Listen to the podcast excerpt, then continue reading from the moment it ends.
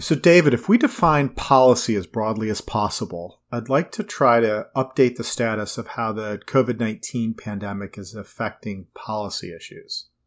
So, David, who's on first? Well, that's exactly the way I see this. It is who's on first, what's on second, and so forth. So I'm, I'm suggesting that we dedicate this podcast to Abbott and Costello. Um, but nonetheless, as as we go forward this conversation, it is clear that policy is really either going to drive a lot of what's going to happen next or it's going to be driven by what's happening next. And I think it's going to be a, a combination of both. So, you know, as we, as our listeners know, the public health emergency has been renewed for 90 days. And you and I have discussed that because it's, it's a statutory limit. It's only done for not for a 90 day period and then it has to be renewed. So that's why it's been being renewed every 90 days because that's the way it works under the law. Um, second, there's, there's three things here that I think are going to drive everyone's perspective. Second, the World Health Organization has declared that they do not believe that there will be a second wave. And the reason why there's no second wave is because they have determined that it will be an ongoing first wave and that there will never be any seasonal respite. So that tells you a lot. And then the other one that gets us to policy and, and, and healthcare also, but it's an example of where the rest of the country is going. Google has announced that its employees will not return to their offices before July of next summer, 2021. So everyone is beginning to scramble to get in place because there's a lot of things that have to happen here. Um, and so one of the examples that is, is going to be very much driven by policy is, for example, is the Operation Warp Speed. Now, I, you know what a Star Trek nut I am, so I love the fact that they called it Operation Warp Speed.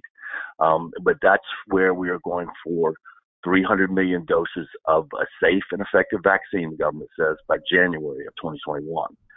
And where the policy really comes in on this and how it's doing this, this is, and this kind of goes to our who's where. This is the combination of the Centers for Disease Control, Food and Drug Administration, National Institutes of Health, and the Biomedical Advanced Research and Development Authority, plus the Department of Defense. So it is just a whole big alphabet soup. And we're seeing the government work across silos the way we're not used to seeing it work across silos in healthcare. But to that point, I think before we move on, we do need to, to sort of pause for a second and acknowledge the, the controversy, if that's the right way of putting it, around shifting the COVID 19 reporting data from the CDC to HHS, recognizing that CDC is in HHS, so it was an internal change. But how, how does that decision and, and sort of the controversy around it affect some of these other cross institution or cross agency um, uh, activities? Well, let's jump to that. I, have got that down in my notes, and we can jump over to that now um, because they're all they're all interconnected. So, as you know, we've had a bit of hoopla over the fact that all of a sudden hospitals are not supposed to be reporting their COVID 19 data to the National Health Safety Network at CDC. Instead, it's being moved over to something new called HHS Protect. Okay. So, and HHS Protect had been, in fairness, had been being worked on for a while this spring um, with the idea that there needed to be a, a faster and more transparent way of getting all of the COVID-19 data together. Um, and that, that gets, uh, it gets really addressed in a piece that was done by uh, Dr. Robert Redfield at CDC, the director there, and also Joseph Arrieta, who's the chief information officer at HHS. And, you know, there was a, in fairness, I think there was a lot more planning that went into it than it seemed like from the outside. But I think this is one of those perfect examples of when policy is, changes are made very quickly and not explained very well. They really concern people, um, and they, they raise a lot of issues. So that switchover happened very quickly. It resulted in the in the dashboard at CDC being down for about 48 hours. Um, and there was a lot of concern that this information was going to be sequestered and, and not really transparent and available. Um, we since have gotten assurances that that will not be the case, although I think everyone in healthcare is watching that very carefully to make sure that that is the case, that it does remain transparent. Um, what's really important though is they've made it very clear, and and some of the hospitals are concerned about it. They've made it very clear that if you don't get your your reporting in on time and really and and make sure that you're up to date, then it's going to affect your ability to get certain things that the government may be sending out, like for example, a limited supply of remdesivir. Um, that's one of the things that that is going to be determined by this data coming in. So this this data has, you know, it's great for researchers, but it also has really on the ground effects um, for each hospital. So there's been a bit of confusion about how that all went down, and concerned that you know it not not end up being a political football and the data gets hidden because people don't want the country focused on the numbers. Um, I'm not sure it's possible to hide the numbers any longer, um, but without getting into the politics of this, but it does seem as though there was a bit more to this than the way it played out. I mean, what did you think when you were seeing it? Well, I, I think you've raised kind of the three key issues, and they apply to everything else that we're going to discuss related to, to the, the pandemic. And, um, you know, as I think about Operation Warp Speed, and as you know, I'm, I'm less of a, a Star Trek fan um, as you are, so I wish they had called it um, Operation Hyperspace, but but that's a discussion for another day. Um, you know, I think the three key, key issues are, you know, when you make a change you have to have a really good reason to make this sort of change sort of mid pandemic. And I, and I think that then lets to the second, which is if you're going to do that, you better explain it really carefully and make sure everyone understands why you're making that change, which gets to the, the sort of transparency issue. I think the biggest concern that I have, and, and I'm not alone in sharing this, is just the issue of unintended consequences. That that by making this change in the middle of the current situation, um, it, it's more likely that something may not work out the way you want. And, and, part of what needs to happen here is that there's a level of confidence in everything else you're doing. Um, it, and I just I worry about that set of issues. And then if I circle us back to one of the first points you made around telehealth at the same time, we have these sort of antiquated rules around, well, we can only update this every 90 days. And so we get to the end of a 90 day period and there's a lot of panic about say the te- telehealth, you know, relaxing the rules around telehealth not being extended, and then everyone's sort of reacting to that. And so I just think it creates a level of anxiety that that at this moment in time is not. It's anxiety and confusion, and that's why I, I do think the Abbott Costello kind of who's on first uh, routine is applicable here because a lot of that is just sort of unnecessary confusion that that then lessens people's confidence in the government's ability to handle these issues. Well, yeah, I, don't mean to be jumping all over the place, but we keep touching on so many things. Um, and mental health and PTSD related um, kind of symptoms are also beginning to be recognized as issues uh, in this in this, this pandemic, um, and that are beginning to be a concern for public health officials. Um, so yeah, and it doesn't help when things are being, like I said, we're walking around waiting for the next shoe to drop. Is it going to be renewed? Is it going to be extended? Are we going to be working under the same rules a month from now that we're working under right now? Um, and that's something that's uh, that's definitely kind of I think stressing the system. And what I what I want to kind of stay away from, but I, I think the best thing to do is to kind of admit that it's there, is that it is becoming incredibly powerful political issue. Um, and you know we're facing you know, a very limited time before the presidential election. And I think that I think that this election could very well be a you know a referendum on how this whole pandemic has been handled in the United States, for better or for worse, or for whatever your political views are, um, whether that's fair or not. But I think that is really becoming that, and that's why we have so many other things that we have to we have to really think about. I have on my list other things I'm thinking about here. We're entering hurricane season. Um, and we've actually had the first landfall in Texas and, and in Hawaii. Um, and you're looking at a, you know, a confluence of events that could lead you to another perfect storm.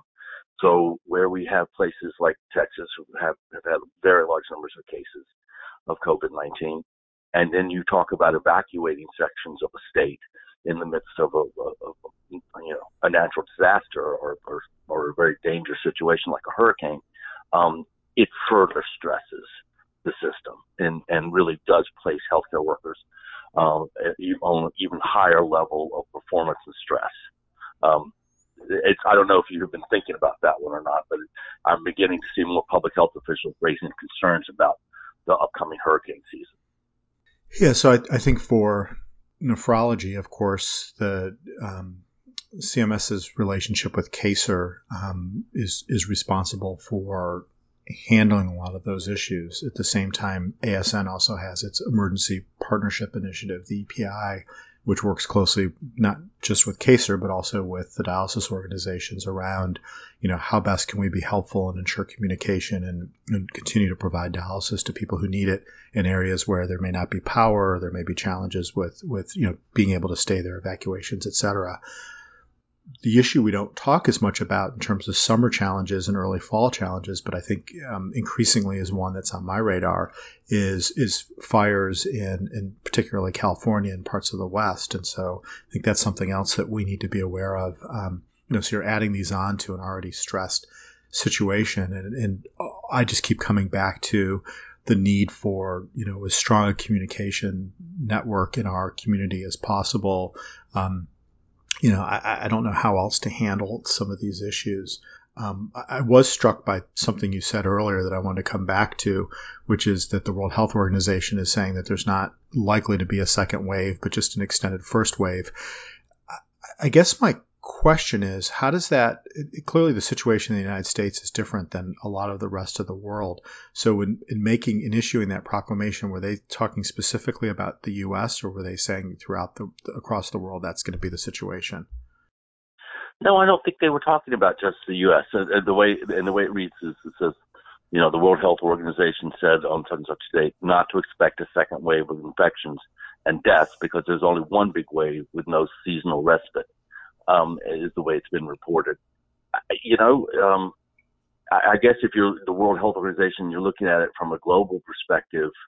Um, you're beginning to see that maybe it's not separate waves, but it is a wave that just kind of keeps circling the globe um, and doesn't really it, it it doesn't really die down. And we, you know, we're not ready to get into the science of waves, but they're kind of fascinating when you get into them.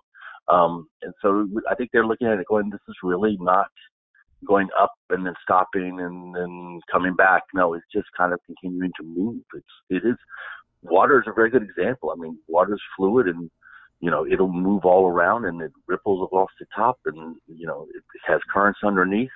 And that seems to be exactly what we're dealing with, something that just ripples all across the, you know, the country and at the same time has very strong currents and things can influence it like you know, like we're talking about national disasters like fires and also hurricanes that could displace many, many people and, you know, provide greater exposure to the virus. So it does seem to be something that is just very, like I said, fluid and it doesn't really have a complete start or end to it. So you mentioned the political season and the fact that that the election in the fall with you know the presidency at stake, all of every member of the House of Representatives and a third of the Senate and a significant number of governors. What happens between now and then? So so normally we'd be at a point where we'd be in sort of convention season and there'd be a lot of discussion around the conventions and the bounces coming out of each of the conventions and, and the platforms becoming clearer and on the Democratic side having a sense of, of who the vice president um, is, you know, who's being who's running for vice president, et cetera. And, and we don't really have any of that now. And so it just seems like the rest of August, all of September, and all of October are going to be very different. And I'm just wondering if you could kind of walk us through as you see um, the next kind of few months, what that's going to look like from just purely from a political perspective. Well, um, you know, we, we do love politics here in Washington. So, um, yeah, the conventions are a big spectacle every four years, and um, they're spectacle, and and I confess to loving to watch them because they're just they're kind of fascinating to watch. Um, but they do. They provide this really good focus point, um, and it allows uh, it gives something for the you know the press to really cover and focus on and really provide information. And there's also a lot of visual imagery there. and that's time for voters to start to notice things. And they're, they're you know, here they are in the middle of summer. They know this is coming up. They haven't focused on it as much, but now they're really focusing on it. So it's they're, they're not going to have that. I think that's going to be particularly difficult for uh, the Trump campaign um, because they don't have anything particularly new that would uh, energize a lot of attention to them at that moment, at that particular time. I'm struck that there's, and I, know this is not an original thought, but I'm struck that there's, you know, kind of three Americas right now, or three three parts of the United States, and one is um, organizations or companies like Google that have the kind of business and have the ability not to require people to return physically to the office. At the other end of the spectrum, you have where most of our members work um, in healthcare institutions where you don't have that luxury and, and you need a significant, maybe not all of your employees, but most of your employees need to return, if you will, to the office or to the, to the hospital or the clinic or wherever it is they're working. And so that's just not an option. And then you have um, the service industry and, and the real challenge in terms of balancing the, the pandemic and, and then people and jobs like restaurants and other sort of service related activities where they, they physically do need to return if you want those businesses to open. And it just seems like when you add on to that the uncertainty around the schools and the fact that in, in all likelihood most schools won't have students in them and then the issues around childcare, around providing meals for a large segment of the population, et cetera.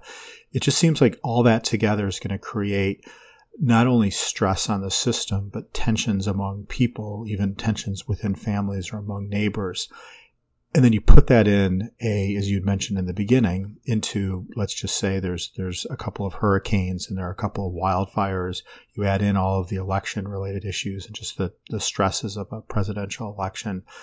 That's a lot for a couple of months. And you alluded to this, but I do want to highlight it there's always something that's strange that happens every fall. And, and, you know, I know there's been a lot of discussions around, you know, will North Korea do something in terms of, of trying to announce itself or, or reassert itself as a nuclear power, et cetera.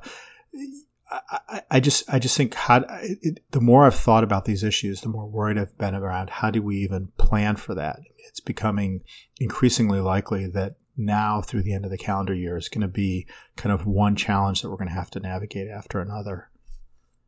Yeah, I mean we're you know eh, you know ASN's members and these listeners right now they they know this like the back of their hands. They know exactly what you're talking about.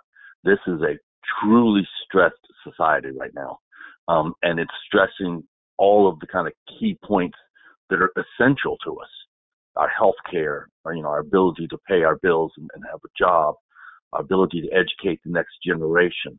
Um, these are not small subjects I mean, these are these are big, important issues. So you know, and and not to mention the the, the battles that we're seeing over social justice and the needs of the, of many people who have been not have had justice for a long time in this country. So I mean, th- these are things that are just they're not small, and they do kind of go down to the core of things you think about and worry about. So my biggest concern is, is that people don't get so burned out that they just lose interest in whatever the government does, because this is one of those times where what the government does makes a whole lot of difference to you, and it, it's it's really um, it's just it's critical. And you know, I think about um, some of the things that Admiral uh, Giroir, the Assistant Secretary of HHS for testing, has been talking about in terms of ramping up testing um, and whether it's going to be a federally led effort or whether it's going to be more state directed. Um, and that is a really important uh, activity right at the moment. Um, as we've talked about preparedness for things like fires, hurricanes, these are all things that really need serious work and serious indication. We've been having ongoing, very, very tough conversations uh, within the kidney community about the fact that even though uh, the public health emergency has been extended, and that has extended a lot of the telehealth waivers and things that we, you know, that we needed to operate through. Now, you know, nephrologists are saying, well, I am at, you know, at some point, I do need to see this patient. Uh, at some point, you know, this does need to be um, come back around. And that whole conversation about waivers with within, you know, within the payment system for ESRD benefits, uh, it, you know, is really critical and beginning to get a lot of people's attention and and within the kidney community about what are we going to do? How often do you need to see a home dialysis patient? How often you know do you need to have your in-center patients have a face-to-face? Um, and there's some real concern that that that the, the guardrails the safety guardrails can't be completely waived forever um, and that's one of the conversations that's been really at the forefront of, of where we go for the next stage of this within the nephrology community. So there's a quote that people have increasingly been using from from Vladimir Lenin that is there are decades when nothing happens and there are weeks when decades happen. And I'm glad you, you mentioned systemic racism because because clearly that's an area where there there seems to be an opportunity and already some things are changing, but it seems that a lot will happen in that arena but I'm struck, you know, just listening to you and thinking about these issues from this perspective, that the sort of first half of 2020 was traumatic and unexpected, and a lot of what we were doing was reacting as individuals and as a community. seems like the second half of the year is going to be very much sort of this this just series of changes and, and reacting to challenges, and then you know as we're trying to address them, I think a lot of the what we're doing will, will end up becoming kind of permanent in terms of change.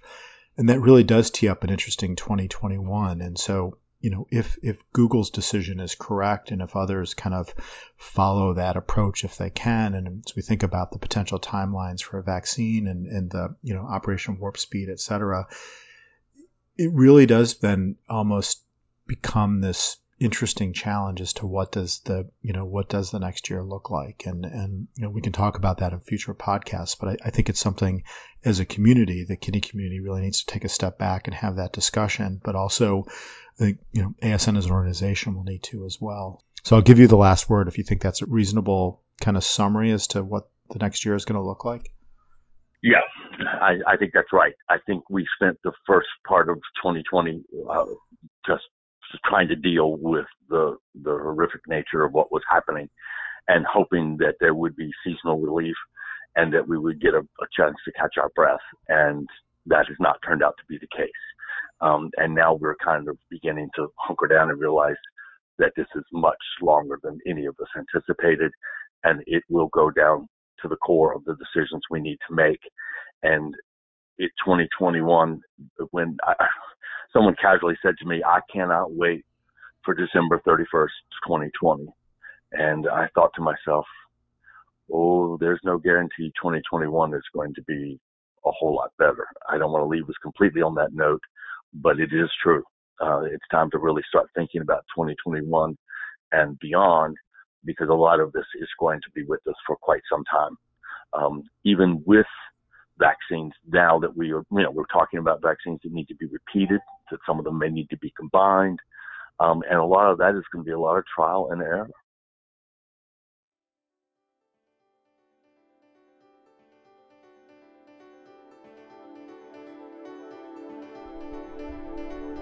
This podcast is copyrighted by the American Society of Nephrology, all rights reserved. All content in this podcast is for informational purposes only and is not intended to be medical advice. This podcast should not be used in a medical emergency or for the diagnosis or treatment of any medical condition. Please consult your doctor or other qualified healthcare provider if you have any questions about any medical condition or before taking any drug, changing your diet, or commencing or discontinuing any course of treatment.